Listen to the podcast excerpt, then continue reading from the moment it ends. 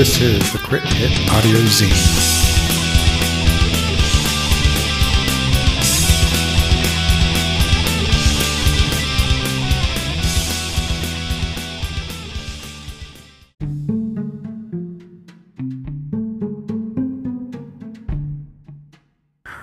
RPG a day, day seven.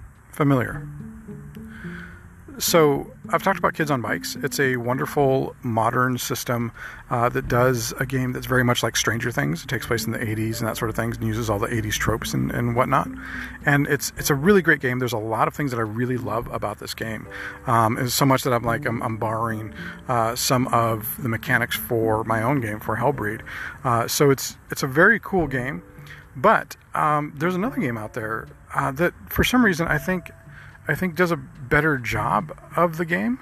Um, even though mechanically uh, the mechanics don't support the uh, the theme so much. It's a game called Dark Places and Demogorgons. Um, like usually I'm really big on like the rules supporting the theme or, or supporting you know what the game is about and in some ways it, it doesn't do that mechanically but it does do it thematically right so while there's not like specific mechanics in there um, that really are that much different than like a basic D&D. They're just kind of reskinned. Uh, the fact that it is like a basic D&D that's reskinned for a game set in the 80s that's supposed to be very Stranger Things like feels right, right? We're like Kids on Bikes, uh, you know, takes a, a, modern approach to rules. Uh, Dark Places and Demogorgons embraces the familiar embraces what you already know and what you kind of expect and at a meta level you know you're playing d&d set in the 80s basically. And that's very very fucking cool. Um, if you haven't checked out Dark Places and Demogorgons, it's definitely something uh, I'd highly recommend. Eric Bloat just put out some really great content for that game. He's been supporting it like crazy. There's all kinds of cool stuff in there. Like I picked up a thing about vampires, so I'm gonna, you know, I can run games uh, basically, you know, using all like the 80s vampires tropes like Fright Night and Lost Boys and all that kind of stuff.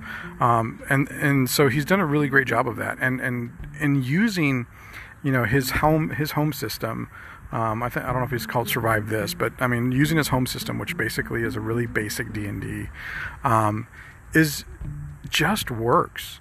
It's just so good because it is so familiar. It's like putting on, you know, a, a, your favorite comfy shirt. You know it. You know how it feels. You know, you know, you know everything about the shirt, and it just feels right on you. You just you don't even think about it. It's just there, and it's it's it's you know familiar. I guess is the best way to say it. So uh, that's what I think about when I think about familiar. I think about how. Uh, Dark Places and Demogorgons really feels familiar and it just it seems right. Yeah, familiar.